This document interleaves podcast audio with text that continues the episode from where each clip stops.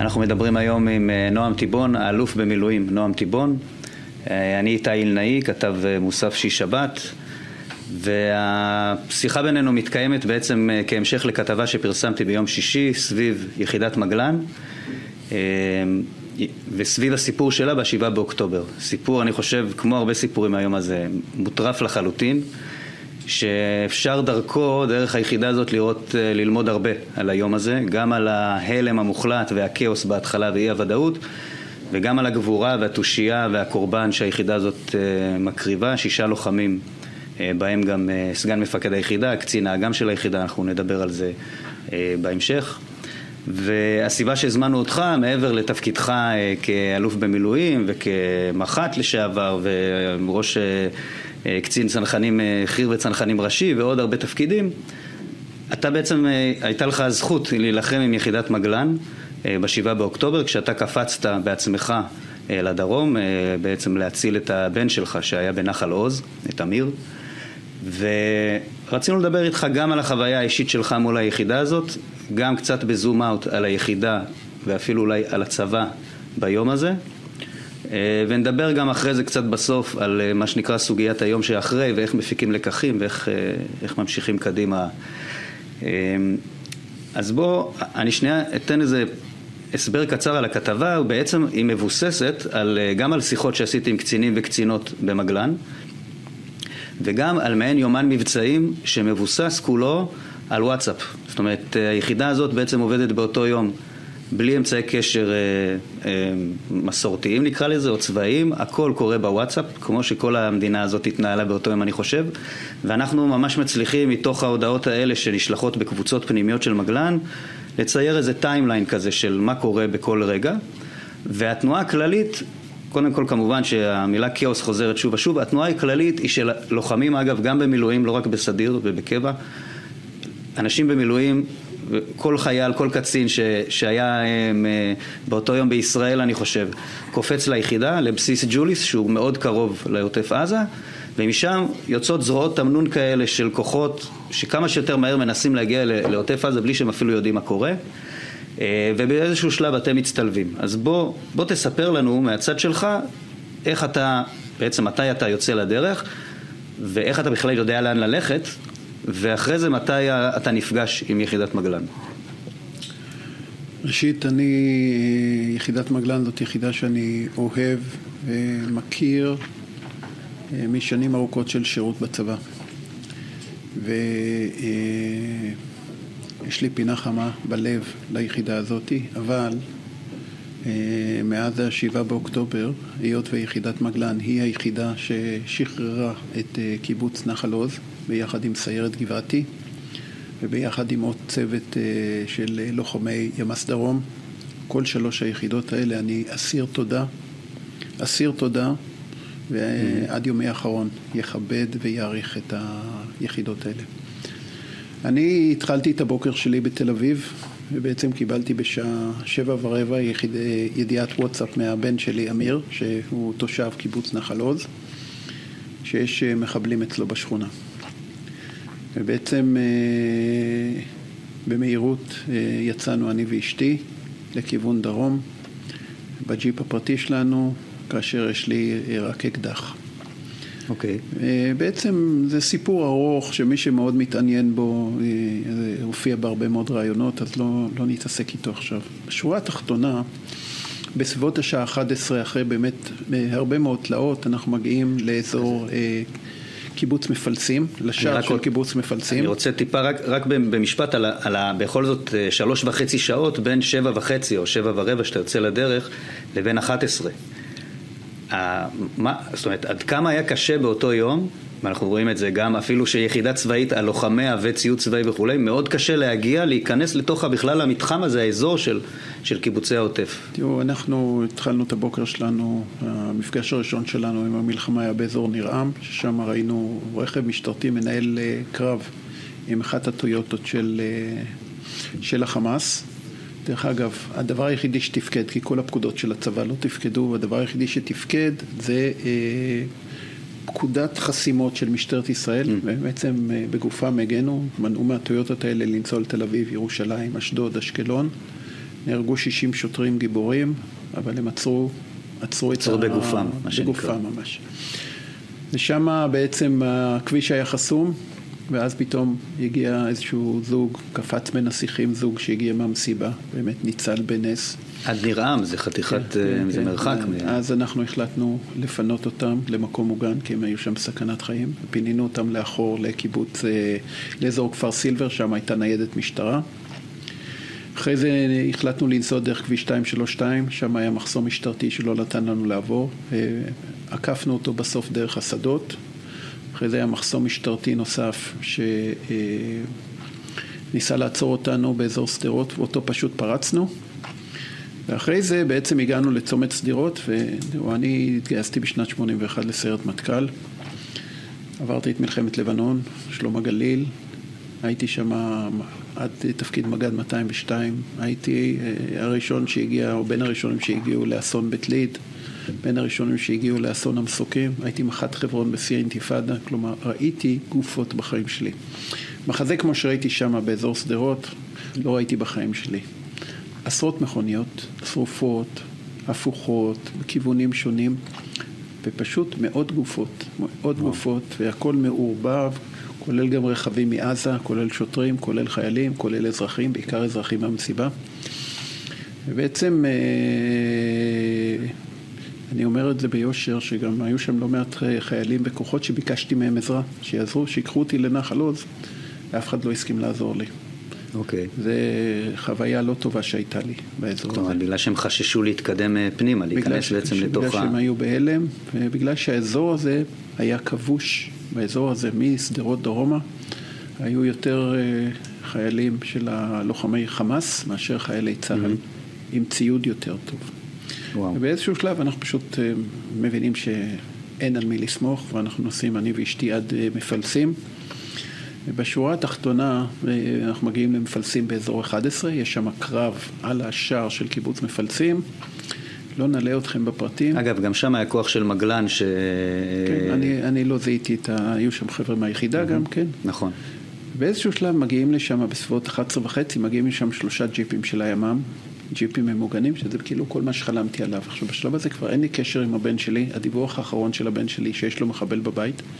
דרך אגב, זה לא מנותק מהמציאות, כי מה שקרה בנחל עוז, שנכנסו 150 מחבלים עם מודיעין מדויק, והם הלכו דבר ראשון לבית של הרבש"ץ, אילן פיורנטינו, זיכרונו לברכה. חלק מאיסוף המודיעין המאוד מדוקדק שהם עשו לפני הפשיטה הזאת, הם ממש ידעו איפה, הבת, איפה הבתים של הרבש"צים, כל ה... ועל, אילן יצא, והקרב בעצם התנהל מול ה... על המרפסת של הבן שלי. זאת אומרת אוקיי. היו על המרפסת של הבן שלי. וואו. שם הוא בממ"ד, אני אמרתי לו בבוקר שעוד יכולתי לדבר, תנעל את הבית, תיכנס לממ"ד, תנעל את הממ"ד, והוא ואשתו ושתי הנכדות הקטנות שלי, גליה שלוש וחצי וכרמל בת שנה וחצי בעצם יושבים בשקט ובחושך מוחלט, כי מהר מאוד נפל החשמל, ומשוועים לעזרה שלא מגיעה. כן. ואני פונה לחבר של הימ"מ ואני אומר להם בואו סעו איתי לנחל עוז, קחו אותי איתכם לנחל עוז, אני אראה לכם בדיוק ונשחרר את הקיבוץ. כן. והם רוצים לבוא, הלוחמים, הם לוחמים מכירים אותי, הם מזהים אותי, הם יודעים מי אני. ו... ואז המפקד שלהם אומר לו, אני צריך אישורים, אני צריך פה, הלו, הלו, מנסה לדבר, כמובן הרשתות כולם קרסו, אין עם מי לדבר, אין מפקדות, אין כלום. ובשלב הזה יש שם חייל אחד גיבור, שהוא שירת בדובדבן כשאני הייתי מפקד איו"ש. Mm-hmm. הוא כבר פצוע בירך, קוראים לו אבי. הוא, הוא אדם מבוגר כבר, הוא אדם בן שלושים ומשהו. ואבי אומר באיזשהו שלב, אני נוסע עם נועם. ואנחנו מחליטים להשאיר את אשתי גלי לבד שמה במיגונית. וואו. אנחנו נוסעים, אני ואבי, אה, לבד בג'יפ שלי, אני נוהג עם אקדח, ואבי חמוש, אבל פצוע. זאתי הנוכחות הישראלית בשלב הזה על ציר 232 דרומה. אנחנו עושים לבד לגמרי על הציר, אנחנו בין, אה, מזגזגים בין גופות. אנחנו מגיעים לאזור אה, צומת סעד. צריך להגיד, ממפלסים לנחל עוז בערך עשר דקות נסיעה, כן, משהו כזה. עשרה קילומטר גג. ובאזור מפלס... באזור, אה, יש שם עיגול תנועה כזה, ולנסוע לנחל עוז אתה בעצם צריך לפנות מערבה, לכיוון עזה. Mm-hmm. בשמיים יש מסוקי תקיפה. ואנחנו מדברים בינינו ואנחנו אומרים, אם אנחנו ניסע, המסוקים יכולים לחשוב שזה רכב של מחבלים, כי זה רכב אזרחי לחלוטין, mm. ולירות בו. אנחנו מחכים, מחכים שם עשר דקות, רבע שעה, אין נפש חיה. שתבינו כמה דלילות הייתה בכוחות שמה. ואז מגיע איזשהו רכב צבאי, אנחנו עוצרים אותו, אה, שואלים מה המשימה שלהם, הם אומרים שיש כאן איזה כוח במצוקה. הם כנראה שמעו על הכוח של מגלן.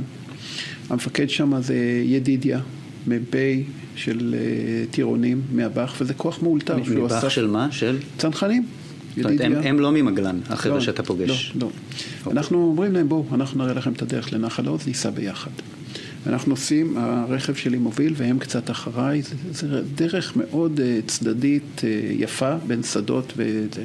אתם נוסעים על הכביש. על הכביש, כן. ובשלב הזה, אנחנו בעצם, בערך באמצע הדרך, יש uh, מצד שמאל אנחנו שומעים יריות, ואנחנו מסתכלים ואנחנו רואים ג'יפ צבאי, כאשר הפנים שלו לכיוון הכביש, הוא כולו מחורר מכדורים. ובעצם מה שאני רואה, כי אתה בא מהצד, אני רואה מצד ימין של, של הרכב שוכבים חמישה חיילים של צה"ל, ובערך בין 30 ל-50 מטר מהם, באיזושהי עלייה מהערוץ, יש אה, בין חמישה לשבעה מחבלים. ומתנהל שם קרב בטווחים מאוד מאוד קצרים. אז אני, אני רוצה שנייה לעצור אותך, כי אני רוצה לספר את הסיפור של הג'יפ הזה, אוקיי? אה, בעצם מי שמפקד הכוח של הג'יפ זה חן בוכריס, זיכרונו לברכה, סגן מפקד יחידת מגלן, שהוא הוא בעצם המפקד בפועל של היחידה עד שהמפקד אה, מפקד היחידה, אה, סגן אלוף א', מגיע גם בהמשך. אה, בוכריס בעצם מגיע יחד עם כל אותם אנשי מילואים ואנשי סדיר וכולם לרחבת הש"ג של מגלן בג'וליס ושם הם מתחילים להתארגן כמה שיותר מהר על יציאה דרומה, כמו שאתה אומר, אין פקודות, אין מודיעין, שום דבר לא ברור, כל המידע מגיע מהוואטסאפ ומהרשתות מהרשתות החברתיות וכולי בוכריס וקצין האג"ם של היחידה, יפתח יעבץ, הם מארגנים את היציאה של הכוחות הראשונים מהש"ג, בעצם אה, אוספים כוח, מעלים אותו על ג'יפ, שולחים אותו, אומרים לו סע לשדרות, סע למפלסים וכולי, המון אלתור, המון תושייה בקטעים האלה, ובאזור השעה 11, 11 וחצי, בוכריס מחליט בעצם להתקדם לתוך שטח הלחימה, לתוך העוטף, ולהפוך את החפ"ק שלו לחפ"ק קדמי, כי יש כבר די הרבה כוחות של, של היחידה שלו בשטח. הוא לוקח איתו את אה, יפתח יעבץ, גם זיכרונו לברכה, את אפיק רוזנטל, זיכרונו לברכה, שהוא אה, איש החפ"ק, זאת אומרת אחד מהחבר'ה בחפ"ק, ועוד שני לוחמים. והג'יפ הזה, אגב, ג'יפ ממוגן או ג'יפ לא, לא ממוגן? לא ממוגן. הג'יפ הלא ממוגן הזה נוסע אה, במטרה להתמקם איפשהו באמת באזור הזה של נחל עוז, כפר עזה, שזה שני המוקדים העיקריים של מגלן אה, של, של אותו יום, ואז הם נתקלים, ופה אתה בעצם פוגש אותם, לפי מה שדיברנו על זה קודם, ממש עשר דקות כנראה אחרי ההיתקלות, או ממש דקות בודדות, ואתה הראשון בעצם, אתה והבחור שלקחת איתך, אה, אבי. ואותו ידידיה גם, שאתה אומר שפגשת. הכוח של הצנחנים, שזה חמישה-שישה חבר'ה. אז בוא תספר, מה, מה עכשיו? אני אגיד עוד דבר, שחלק מהבלגן האטומי והקריסה של השבעה באוקטובר, חלק מהפתרונות היה בזכות תושייה רבה של קצינים זוטרים יחדים, כמו חן בוכריס, כמו יפתח יעבד, זיכרונם לברכה. ואני מצדיע להם, כי כל המערכת הצבאית לא תפקדה. אבל בודדים כן תפקדו, וזה היה מאוד חשוב. אגב, בלי, בלי, בלי מילת אה, ביקורת על אה, אותו בחור מהימ"מ שדיברת עליו, כי מאוד קשה לשפוט, אבל במגלן לא חיכו לשום אישור ולשום פקודה ולשום דבר. הם אני, פשוט רצו קדימה, לא- אגב, לא, גם החבר'ה של הימ"מ רצו שנייה, קדימה. שנייה, ו... שנייה, אני לא אמרתי מילת ביקורת, כן. הימ"מ גיבורי על. גיבורי על. אה, תכף נדבר על הביקורת שלי, שהיא נאמרה כבר בשמיני באוקטובר והיא תיאמר גם פה. בשורה התחתונה אני מזהה את הרכב הזה, ואנחנו בעצם עוצרים, אני ואבי, אה, נכנסים לשטח, עוצרים, קופצים, והצנחנים הגיבורים יחד איתנו, ובעצם אני נשכב ליד הגלגל הקדמי של הרכב, כאשר משמאלי יש שני חיילים ומימיני שלושה חיילים. אבל אתה, אתה חמוש באקדח. תן, תן לי לדבר, תן לי לדבר, okay. אוקיי. אני אספר את כל הסיפור בשקט. אה, כמו שאני נשכב, החיילים משמאלי צועקים לי, תביא לנו מחסניות, תביא לנו מחסניות. אני מסתובב ימינה, כמובן אני מבין בשלב הזה שהאקדח שלי הוא לגמרי חסר תועלת, ובעצם אני מזהה, היום אני יודע בדיעבד שזה חן בוכריס מאשדוד, יפתח יעבץ מרמת השרון ואפיק רוזנטל מכפר מנחם, אני כבר בקשר מאוד מאוד טוב עם כל המשפחות, כבר ביקרתי את כולם, ממש בקשר יומיומי מאז. אשריך. הם הפכו להיות המשפחה שלי. רק אתמול הייתי אצל משפחתו של, אה, של יפתח. יפתח, כן. בשורה התחתונה אני עושה להם בדיקה מהירה והם מתים לגמרי, אבל מתים טריים, זאת אומרת זה קורה עכשיו, ויש שם גם איזושהי שריפה של אה, קוצים. של קוצים, אז אני מכבה את השרפה שהם לא ייפגעו.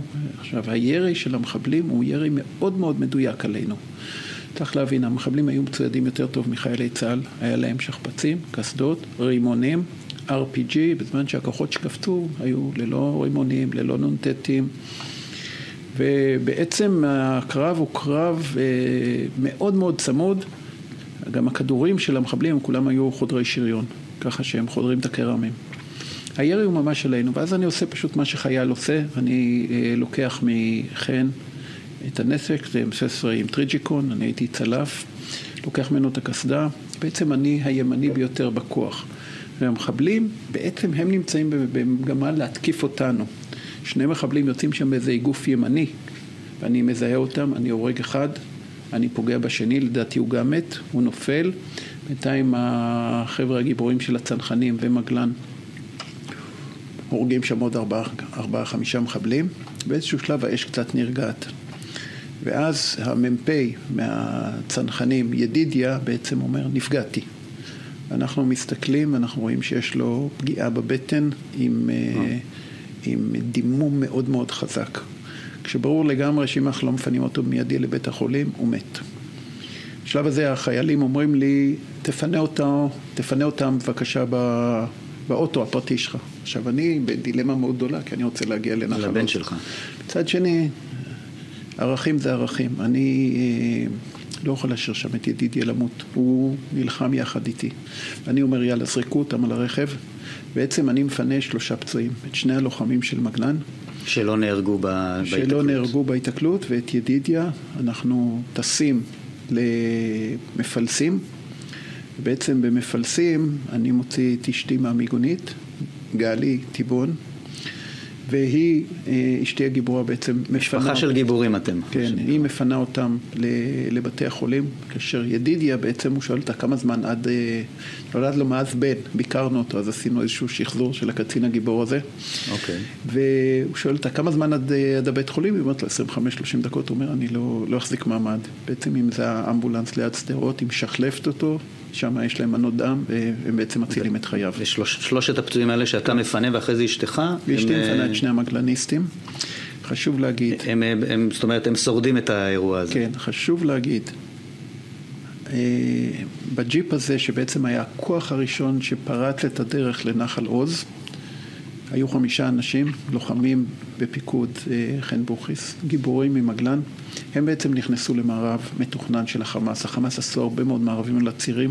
חלק גדול מההרוגים שלנו ביום הזה, כמו יונתן שטיינברג, מח"ט הנחל, ואחרים שבאו מהבית במהירות עם רכבים לבנים או עם רכבים לא ממגונים, נכנסו למערבים האלה ונהרגו. אבל הגבורה האדירה של הקרב הזה, של הג'יפ הזה, שאם הם לא היו עושים את זה, בעצם הכוח העיקרי שהיה בה היה נכנס לתוך mm-hmm. המערב, ואז ספק כמה זמן היה לוקח לו להגיע לנחל עוז. כן. ולכן הם בעצם פתחו בקרב הזה, חן ויפתח ואפיק, פרצו את הדרך. את, פרצו את הדרך לנחל עוז. בשלב הזה בעצם אני אה, אה, פוגש שם בצומת כאשתי, שאני אומר לה, היא אומרת לי, ישראל, ישראל, ואני מסתכל ואני רואה את מי שהיה מפקדי בצנחנים, האלוף אמיל ישראל זיו, שבא לחלץ אנשים, הוא גם mm-hmm. עם רכב פרטי, הוא גם עם אקדח, אני כבר עם, עם קסדה של... והנשק של, אה, של חן. אני אומר לו, ישראל, אתה מוכן לקחת אותי לנחל עוז, הבן שלי שם, יש מחבלים? הוא אומר, עלה. אני אומר לו, ישראל, תקשיב, זה נורא מסוכן, אני באתי עכשיו בהיתקלות, אה, מגלן, יש שם שלושה הרוגים. הוא אומר לי, עלה. עכשיו, תראו, אני רוצה לדבר שנייה על מנהיגות בקרב ועל ערכים. Mm-hmm. מנהיגות בקרב וערכים זה לא בדיבורים, זה במעשים. זה שאתה צריך לפנות פצוע, אתה מפנה אותו. זה שאתה צריך לסכן את חייך בשביל חבר, כמו שישראל עשה, אתה עושה. אני ישראל וישראל נוסעים במהירות, כמו בלבנון, הוא נוהג, אני עם הקנה בחוץ, בעצם החבר'ה הגיבורים צנחנים הורגים שם עוד מחבל, עושים איזה דילוג, בעצם אנחנו ממשיכים איתם, אנחנו מגיעים באחד ורבע לשער של קיבוץ נחל עוז. המוצב, ש... סמוך ליישוב. סמוך, בוער, שם היה קרבות קשים מאוד, נהרגו לנו שם הרבה מאוד חיילי גולני ונהרגו שם תצפיתניות mm-hmm. הגיבורות. ואני תמיד אומר, כל ועדת חקירה תעסוק בתצפיתניות האלה, שהתריעו, לא הקשיבו להם, היו 300 מטר כן. מהגבול בלי נשק, ואחרי זה נשרפו וחלקם... נחטפו, חלק נחטפו, כן. ועדיין חטופות. בדיוק כשאני מגיע, בסביבות אחת ורבע, מגיעים הראש... הכוחות הראשונים של מגלן. הם מגיעים בעצם בשני, בשני כיוונים. כוח אחד מגיע אליי, כוח שני מגיע דרך השדות ונכנס לנחל עוז בשער צדדי. עם רכבים. זאת אומרת, זה, אלה לא הכוחות של אותו חפ"ק של בוכריס שהיה מין כן. סנונית ראשונה, אלא זה כבר כוחות קצת יותר כן, מאורגנים. סד, של... סד, סדר גודל של פלוגה, ומגיעים mm-hmm. לשם גם כוחות של צנחנים. Mm-hmm. אנחנו בעצם עושים שם איזושהי חלוקת עבודה. עכשיו, ישראל אומר לי שלום, הוא נוסע לבארי. עכשיו, אני, התפקיד שלי הוא לא מפקד, אני סוג של מנטור. אני עוזר, אני לא, לא נכנסתי בשרשרת הפיקוד. בעצם עושים שם איזושהי חלוקת עבודה, הצנחנים הולכים למוצב ומגלן הולכים לקיבוץ. אנחנו... מעניין אותי הדבר הזה, כי זה גם עולה בכתבה הרבה. יש, אין פקודות, אין, זאת אומרת, אתה פוגש כוח, כל, כל האנשים שדיברתי איתם שהם פגשו כוח, הם ישר זיהו מי זה הכוח הזה. אני אומר למישהו, איך זיהית שזה כוח של סיירת מטכ"ל? אז הוא אומר לי, לא, כי אח שלי חבר שלו בסיירת מטכ"ל וראיתי אותו שם. כן. זאת אומרת, הכל נעשה מאוד ברמה הבין-אישית. מתקבלות החלטות, אמ, כאילו, איך זה מתנהל שמקבלים החלטה, אתם לשם, אני לשם, זאת הגזרה שלי, זאת הגזרה שלך? אנחנו עושים פשוט מין אה, חפ"ק מפקדים קטן כזה. אה, תקשיב, זה אנשים גיבורים, זה אנשים שהם אה, באו, באמת, רובם הגיעו מהבית, הגיעו, התארגנו, יצאו לדרך. Mm-hmm. אנחנו הכוח הראשון שמגיע לנחל עוז עכשיו. קיבוץ נחל עוז עבר התקפה מאוד קשה של 150 מחבלים. ומי שנלחם שם בעוז ובגבורה זה חברי כיתת הכוננות של הקיבוץ, ששניים מהם נהרגו, אילן פיורנטינו ורן, שני חברי כיתת... רן פוסלושניק. כן, נהרגו. ויש שם צוות ימ"ס, שבמקרה לגמרי ישן שם בלילה. הצוות הימ"ס הזה גם כן נלחם באומץ בלתי רגיל. מפקד אה, בשם יעקב קרסיאנסקי נהרג. יעקב היה מירושלים, ממשפחה חרדית, הוא ואחיו חזרו בשאלה והתגייסו ליחידות עילית של מג"ב. פשוט גיבורים מדהימים.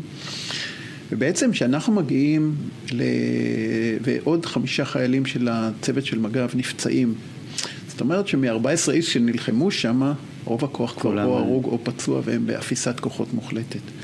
ואנחנו מגיעים ממש בדקה ה-90 לפני שנחל עוז הופך להיות אה, בארי או כפר עזה. ואני, אה, אנחנו בעצם רצים לאורך הגדר וחוברים לכוח שהגיע מהשדות באותו שער צדדי, שם גם נמצאים שני חברי כיתת הכוננות, ניסן וברי מנחל עוז, שאני כבר. מכיר אותם. יש שם אה, סיפור מאוד נחמד שאני נוהג לספר אותו, היות ואני על אזרחי עם נשק, אני נורא מפחד שיזהו אותי כמחבל ויירו בי, ואז אני אומר לחיילים, תנו לי חולצה, תנו לי חולצה צבאית, וחיילים אומרים, אין לנו. ואז אחד החיילים אומר לי, אין לי חולצה, אבל יש לי ציצית בצבע חאקי. Mm. אני אומר לו, תביא. עכשיו, אני לא בן אדם דתי, אבל אה, לבשתי את הציצית, ו... הרבה מה שזיהה אותך כ... הרבה אנשים אומרים, א', זה מה שזיהה אותי, וב', הרבה אנשים אומרים לי, זה ברור לגמרי למה הייתם מוגן, ואני בכלל לא מתווכח, הציצית עזרה לי. אה, אבל אנחנו מגיעים, ושם יש איזה מין קפה קטן כזה, כי הכוחות לא הגיעו עם עזרים לגמרי מעודכנים של נחלות, וגם העזרים הם לא רלוונטיים, כי יש. כשאתה אומר עזרים, הכוונה לתצלומי אוויר, מפות כן, וכולי. כן, כן. ובעצם אנחנו עושים שם מין קפה קטן כזה, ובעצם אני, שם אני כן מתערב כקצין בכיר. גם יש, כזה. גם אתה מכיר את ה, בעצם כן, את הקיבוץ. בדיוק. אני א' אומר להם, אני מכיר, אני אקח אתכם. ב', אני שואל את ניסן ואת אה, ברי, תגידו לי, מה המצב? אז הם אומרים, יש עדיין הרבה מחבלים בקיבוץ. אני אומר, איפה החברים? הם אומרים, נצורים בבתים. ואז אני אומר לחיילים, מבחינת הוראות הפתיחה באש, וזה דבר נורא חשוב, אני אומר להם, תראו, כל מי שמחוץ לבתים, תהרגו אותו. מחבל. אבל בבתים לא יורים לתוך הבתים, אלא אם כן נורית מתוך הבית אש יעילה עליכם. Mm-hmm. כל בית צריך להיכנס, אפילו אם צריך לשבור זה, דלתות זה עושה וחלונות. טיפה סדר ב, כן, בבלגן. כן. אפילו אם צריך לשבור דלתות וחלונות ולראות שאנשים בחיים, לתת להם שנייה לצאת לשירותים. הדבר השלישי שאני אומר, תראו, אתם חייבים לעבוד בצורה, בגלל שזה קיבוץ, ואתה יודע, זה בסוף, ליד כל בית יש גינה, ומחסן, ועצי פרי, ויש Mm-hmm. המון מקום להסתתר. חייבים לוודא שמה שסרקתם, סרקתם כמו שצריך, כי הדבר הכי גרוע מבחינתנו, שמתחילה עלינו אש מהגב. ואת הכל לעשות ב... והחבר'ה שם צ'יק צ'אק מתארגנים, יש שם מ"פ ממגלן, תותח, ואני בעצם הולך עם הכוח של המגלניסטים, יש כוח אחד שהולך לצפון הקיבוץ, אני הולך עם הכוח שהולך לדרום הקיבוץ, וניסן וברי הולכים עם הכוח השני. בתור, אה, זה בשלב הזה, החבר'ה מבינים פתאום שיש שם אלוף שמסתובב בין הרגליים, ושמים לי איזה באדי גארד כזה, איזה לוחם גיבור שישמור עליי, אוקיי. שלא יקרה לי כלום. ובעצם אה, אה, העבודה של מגלן וסרט גבעתי היא מדהימה. ובשורה התחתונה זה אחד הקרבות הכי רציניים שאני שמעתי, כי שתי היחידות המופלאות האלה הרגו שם כ-30 מחבלים בקרבות פנים אל פנים. לאורך כל הקרבות האלה יש לנו נפגע אחד, אה, חבר קיבוץ, רן, אבל הורגים שם 30 מחבלים, ובשורה התחתונה, מהרגע שהגענו לקיבוץ, עד שהסתיים הפינוי בערב, אני תכף אדבר עליו, אה, כל חברי הקיבוץ, למעט רן שנהרג שם בקרב, חשוב לי להגיד, חולצו. חשוב להגיד מילה אחת על רן, שאני מכיר אותו באופן אישי. אה, הוא הוכר כחלל צה"ל, למרות נכון. שהוא לא היה לא חבר כיתת כוננות ולא במילואים. הוא, הוא בעצם נלחם עם הנשק האישי של בנו, שהיה בחופשה, אבל הנשק היה בבית והבן היה במקום אחר. רן לקח את הנשק, וככל הנראה, אני אומר את זה במידה גבוהה של ודאות, הוא גם נורה על ידי כוחותינו, זאת אומרת בדוץ.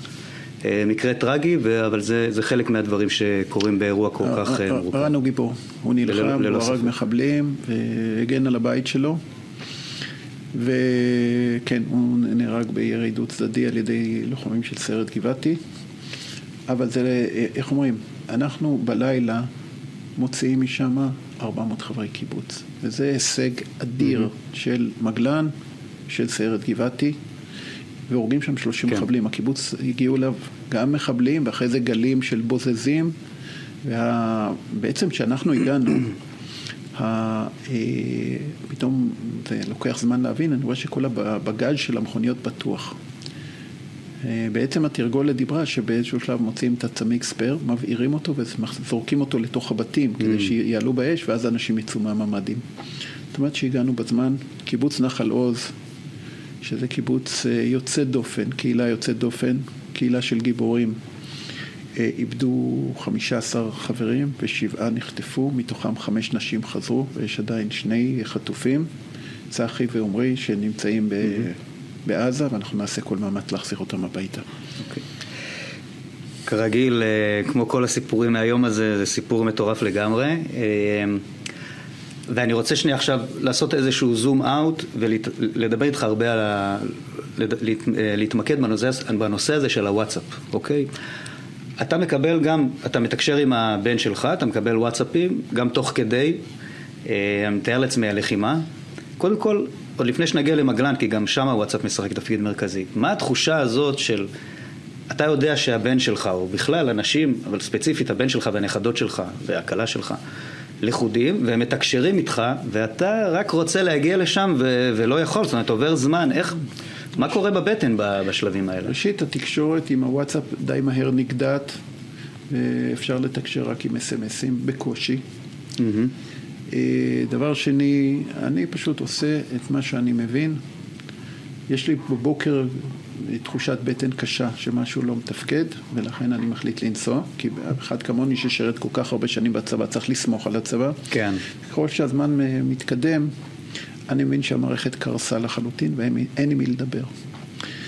אה, אני אמרתי את זה כבר בשמונה באוקטובר, ואני אומר את זה מאז כל יום. כל מי שמעורב במחדל הזה, וזה המחדל הגדול ביותר בתולדות מדינת ישראל, היה שם מחדל צבאי, הייתה שם הפקרה. לא יכול להיות שבמדינת ישראל אנשים ישבו שעות בממ"דים וישבעו לעזרה, והצבא לא מגיע. קיבוץ כמו ניר עוז, שבאו, רצחו, אנסו, בזזו, הלכו, בלי שהגיע אפילו חייל אחד. זה, זה, זה בלתי נסלח הדבר הזה. כל מי שמעורב במחדל הזה, ברמת צמרת הצבא, צמרת השב"כ, וכמובן ממשלת ישראל, וראש ראשון בנימין נתניהו, מבחינתי לא יכולים להמשיך בתפקידם. הם צריכים לקחת אחריות ולעזוב את תפקידם. אל מול המחדל הזה, ואולי בדומה מאוד למלחמת יום הכיפורים, מלמטה היו כוחות אדירים. Mm-hmm. ומה שאנחנו שומעים, הסיפור הזה של, של חן בוכריס ושל יפתח יעבץ, שקופצים מהבית, מבינים את הסיטואציה, אין להם פקודות מסודרות, ולכן כדי לכסות על הפקודות הם בטלפונים ובוואטסאפים יוצרים קשר, מבינים שיש שני מוקדים בעייתיים, נחל עוז וכפר עזה, בעצם מתנדבים ללכת למקומות האלה שנלחמו על חייהם ומתארגנים תוך כדי תנועה, בלי, בלי פקודות מסודרות מלמעלה, זה הכל יוזמה מלמטה, נכנסים לקרבות גבורה, במקרה הזה חן ויפתח ואפיק, זיכרונם לברכה, ממש פורצים את הדרך לנחל עוז, וכן, יחידת מגלן, סיירת גבעתי, הצילו את קיבוץ נחל עוז. זה אה, תעודת אה, כבוד אדירה מבחינתי, ובאמת כל הכבוד, כי זה, הם לא קיבלו פקודה לבוא לשם, הם הגיעו, שתי היחידות האלה ביחד עם החבר'ה האמיצים של ימ"ס וכיתת הכוננות, להצדיע להם. אולי באמת מילה אחת על העניין הזה, כי מגלן זאת יחידה, אה, גילוי נאות, אני גם שירתתי כלוחם ביחידה הזאת בתחילת שנות האלפיים, יחידה שיודעת להתנהל בצורה עצמאית בעומק השטח. אה, יש המון המון אחריות למפקדים ואפילו גם ללוחמים, עד אחרון הלוחמים, אה, מטילים עליהם אחריות גם במהלך המסלול, בונים את זה אצלך. והיכולת הזאת באמת פתאום להחליט, אוקיי, אני, אני פותח קבוצת וואטסאפ כי הקשר לא עובד, או כי אין לי פקודות, אני מחלק פקודות דרך הוואטסאפ, אני נוסע לאן שצריך. אתה יכול להגיד על זה מילה? כאילו, מה, מה זה אומר? תראו, אנחנו נבחנים בקרב. זה המבחן העליון של הלוחם ושל המפקד. אף אחד לא יודע איך הוא יתפקד ברגעים האלה. ובעצם מה שמאפיין קרב זה בדיוק מה שקרה בשבעה באוקטובר. כאוס. התמונה לגמרי לא ברורה. שום דבר לא מסתדר, הקשר לא עובד, אין פקודות, לא ברור בדיוק איפה האויב נמצא, לא ברור מה מצב כוחותינו. כלומר, התמונה היא לגמרי לא ברורה. ובתוך הכאוס הזה, אם אתה מפקד טוב ואם אתה לוחם טוב, אתה צריך להחליט מה אתה עושה, ולראות שכל מה שמתחתיך מתפקד. ואני רוצה להגיד מילה על הגבר שבגברים הזה, חן בוכריס. ועל הגבר mm. שבגברים יפתח יעבץ. שני האנשים הצעירים האלה פשוט החליטו מה לעשות, נתנו פקודות. אה, אני יודע שהמפקד, שאני מכיר אותו היטב, אה, אני מכיר היטב את משפחתו. מפקד מגלן, אתה מתכוון. מפקד מגלן, אה, דודו, איתן, היה סמג"ד, זיכרונו לברכה, היה סמג"ד שלי בגדוד 202, ונהרג כמפקד סיירת הצנחנים בלבנון, זאת אומרת, זו משפחה של לוחמים אדירה. הוא, הוא נלחם בכפר עזה, מפקד כן, היחידה? כן, אבל בסוף המפקד נמצא בנסיעה. מי שנמצא בשטח זה חן ויפתח, הם מארגנים את הכוחות, הם שולחים אותם, וחברי נחל עוז חייבים כן. להם המון, וגם חברי כפר עזה. כל הכבוד להם. וזה בדיוק מה שמצופה ממפקד בקרב. אני רוצה רק להגיד עוד משפט אחד, ואז נעבור לשאלה האחרונה. אה, יחידת מגלן, יחידת קומנדו שפורחת בכאוס דווקא, ומתמחה בלחימה בשטח בנוי, ושהבסיס שלה נמצא 20 דקות נסיעה משדרות. המחדל היה כל כך עמוק שגם היחידה הזאת שלכאורה אולי היחידה הכי, שהכי היית רוצה שתבוא להציל אותך לוקח לה המון זמן, כמובן לא באשמתם, הם נסעו הכי מהר שהם יכולים אבל רק שעתיים אחרי תחילת המתקפה יוצא הרכב הראשון מהשער של ג'וליס. אני חושב שזה מאוד עונה על השאלה איפה היה הצבא. זאת אומרת גם הצבא שקפץ בשיא אה, המהירות לקח לו המון זמן להגיע. השבעה באוקטובר זה היום של היחידות המיוחדות שלנו. בסוף הם אלה שקפצו בגלל התקלה הצבאית, בעצם מה שצריך, יש הרי פקודות, יש פקודה של איך מעתיקים כוחות במהירות מיהודה ושומרון mm-hmm. לעזה או לצפון. הייתי מפקד איו"ש, אני מכיר את כל הפקודות, הייתי מח"ט הנחל. הפקודות לא תפקדו, המפקדות לא תפקדו. ולכן היחידות המיוחדות... נאלצו אה, בעצם אה, לתת את הפתרון, נאלצו לתת את הפתרונות ושילמנו שם מחירים אדירים אצל כל היחידות המיוחדות, סיירת מטכ"ל ושלדג ומגלן ואגוז. ו... פשוט להצדיע להם. אבל זה לא היה הפתרון. הפתרון היה צריך להביא כוחות הרבה יותר גדולים, והכוחות האלה לא הגיעו, וכשהם הגיעו גם לא נכנסו נכון לקרב, כמו שראינו בבארי, שהגיע שם גדוד וחיכה mm-hmm. בחוץ. אני רוצה להגיד משהו בעניין הזה. אני מלא הערכה למגלן, אבל בסוף אני הגעתי ראשון לנחל עוז, וזה לא אמור להיות ככה. נכון. ואני בדרך, כמו שאתם יודעים, פיניתי מטיילים, ופיניתי פצועים, ועצרו אותי. הצבא היה צריך להיות שם הרבה יותר מוקדם, אבל כשאתה לוקח בסוף את הסיפור באמת שהוא כל כך קשור לליבי, של, של חן בוכריס ושל יפתח יעבץ, ואיך ששני החבר'ה האלה, יחד עם, עם אפיק, זיכרונו לברכה, ועוד שני הלוחמים הגיבורים, בסוף ארגנו את הכוחות ושלחו אותם הכי מהר שהם יכולים בתוך הכאוס הזה, ובסוף הם אלה שפרצו את הדרך לנחל עוז, ואחרי זה הגיעה יחידת מגלן ותיארה את, את נחל עוז בכל כך הרבה מקצועיות ובכל כך הרבה גבורה, פשוט, כן. לה, פשוט להצדיע לחבר'ה הצעירים האלה, וזה בדיוק העניין. המפקדות לא מתפקדות, החבר'ה מלמטה הצילו אותנו. Mm-hmm. אז זאת נימה אופטימית, אבל אנחנו לא נסיים בנימה האופטימית הזאת, כי חשוב לי לשאול אותך משהו. אמ, אפרופו יחידות מיוחדות, אתה היית, עמדת בראש ועדת הבדיקה, אם אני לא טועה, זו לא, לא הייתה ועדת חקירה, ועדת בדיקה של האסון באגוז, אה, של שני הקצינים שנהרגו שם אה, מירי דו צדדי. אמ, זה משהו שקרה, אה, תזכיר לי מתי, אני כבר לפני שנתיים או משהו לא, כזה? לפני שנה בערך. כן. לפני שנה, אוקיי. עכשיו, אני רוצה לשאול אותך, מהניסיון שלך, כמישהו שעמד בראש ועדת בדיקה כזאת, כשנעשה, שצה"ל יעשה תחקיר, אוקיי? והוא יתפנה, הרמטכ"ל הסביר שעכשיו הוא מתפנה לתחקירים. יש תופעות כאלה של תיאום עדויות, אה, אני לא רוצה להגיד שקרים, אבל אולי חצאי אמיתות, או לנסות לייפות, לייפות את המציאות, בכדי להקטין את החלק שלך כמפקד, כחייל, כקצין, במחדל. זאת אומרת, זה משהו שקיים בצה"ל, או שכולם פותחים הכל, אומרים את האמת, כי זה ה-DNA של הצבא, או כי הם יודעים ש, שזה מה שצריך לעשות, ולא יערפו את ראשם, אה, אלא באמת ינסו להשתפר. תחקיר של אגוז היה תחקיר קשה מאוד. היה שם ברדק לא נורמלי ביחידה ואי מילוי פקודות, ואני המלצתי להדיח את כל שרשרת הפיקוד שם, שהייתה מעורבת באירוע, כולל אה, מפקד היחידה, תהילה. ותהילה באמת הודח לא סביב האירוע הזה, אבל סביב אירוע אחרי זה שקרה אחרי זה שהוא לא אמר אמת. ואגב, חזר לפקד על אגוז במהלך המלחמה והוביל אותה אה, בלחימה בעזה. תן לי להשלים את המשפט. תהילה, אה, מפקד אגוז נפגע ביום הראשון, תהילה חזר ותפס פיקוד.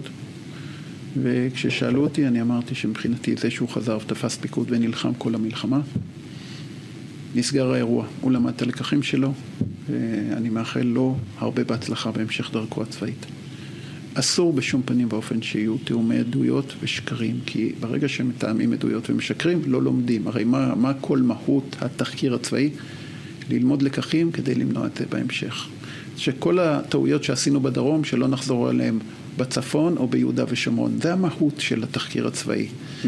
לצערי, באווירה הרעילה שאנחנו נמצאים בה, ברגע שרצו לעשות את התחקירים, הפכו את זה למשהו פוליטי. אבל תחקיר צבאי הוא תחקיר צבאי. צריך לעשות אותו כמה שיותר מהר, בעיקר בשביל ללמוד. אוקיי, מה הייתה הבעיה של מגלן? מבעיות קטנות. איפה הלאווים? איפה הרימונים? הכל נעול בכל מיני בונקרים, אי אפשר, צריך נגד תורן, זה לא זמין, זה לא זמין. דרך אה, רכבים ממוגנים, דרך עזרי שליטה נורמליים, דרך זה מה קורה שהרשת עובד, אה, נופלת ואז שום דבר לא עובד, שצריכים לדעת לעבוד עם לא רק דרך קבוצות וואטסאפ, יש mm-hmm. המון לקחים טקטיים, דרך איך סורקים בתים, איך מזהים את כוחותינו, יש המון לקחים טקטיים שיש מה ללמוד מהם. ויש גם לקחים יותר גדולים. מהם הפקודות של הצבא? למה הם קרסו? למה שום דבר לא עבד? למה לא התגבשה תמונת מצב? וכולי וכולי. לקח לנו, את השטח שנכבש על ידי החמאס לקח לנו ארבעה ימים לטהר אותו. זה היה צריך להיגמר תוך שעות ספורות. Mm-hmm. איך זה שאזרחים מגיעים לפני הצבא? ויש כאן המון המון דברים ללמוד. בשביל זה עושים תחקירים. אני כן רוצה להגיד את הדבר הבא. לסיום הראיון, אני מצדיע ליחידת מגלן. אני אוהב את יחידת מגלן. אני, אה, בגלל שאני כל כך קשור למשפחות, לשלוש המשפחות האלה של, של בוכריס ושל יעבץ ושל רוזנטל. אה, הוזמנתי לאירוע מאוד יפה, אה, עמותת מגלן מאמצת בעצם את קריית מלאכי. Mm-hmm. אבא של יפתח, גלעד, שבעצמו שירת במגלן, יש לו חברה מאוד מצליחה בשם אנלייט, והם בעצם עושים שם פעילות יפהפייה לקראת גיוס בקריית מלאכי. הוזמנתי לטקס אה, של אה, לקראת גיוס יחד עם עיריית קריית מלאכי, שהוקדש לזכרם של אה, יפתח ושל יששכר, בן קריית מלאכי, שהחליף אותו בתוך קצין אג"ם, וגם הוא כבר נהרג בעזה. בהשתי. כן.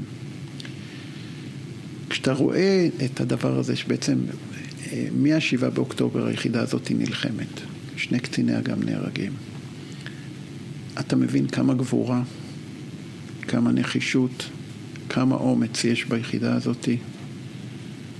אני ביקרתי בדיוק אה, משפחה שכולה לפני שבוע, משפחת קליינמן, שהאבא שירת איתי בצנחנים. אני מאוד גאה ביחידת אה, מגלן, מאוד גאה בלוחמים ובמפקדים שלה, סומך עליה. ואני, יחד עם כל משפחתי, יחד עם כל חברי קיבוץ נחל עוז, מודים ליחידת מגלן על הקרב, קרב הגבורה, בפריצת הדרך ובשחרור נחל עוז.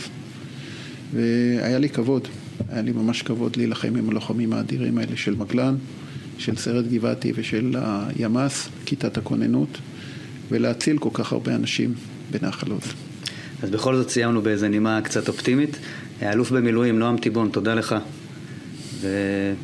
ושנדע ימים טובים יותר. שננצח ושנחזיר את החטופים הביתה. אמן. תודה רבה.